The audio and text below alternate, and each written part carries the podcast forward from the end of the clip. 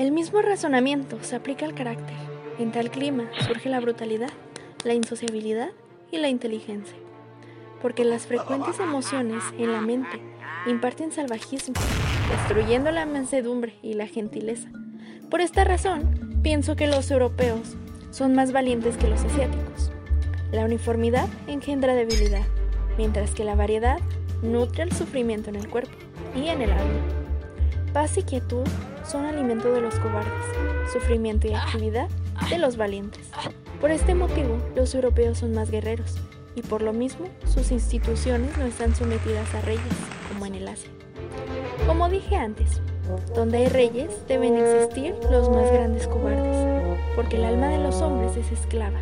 Rehusan de buena gana correr riesgos y sin quererlo, aumentan el poder de otros.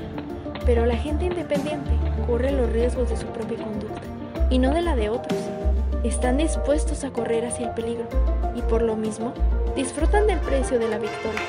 De este modo, las instituciones contribuyen en gran parte a la formación del espíritu de la Dado por el libro La personalidad de Mr. Shainer.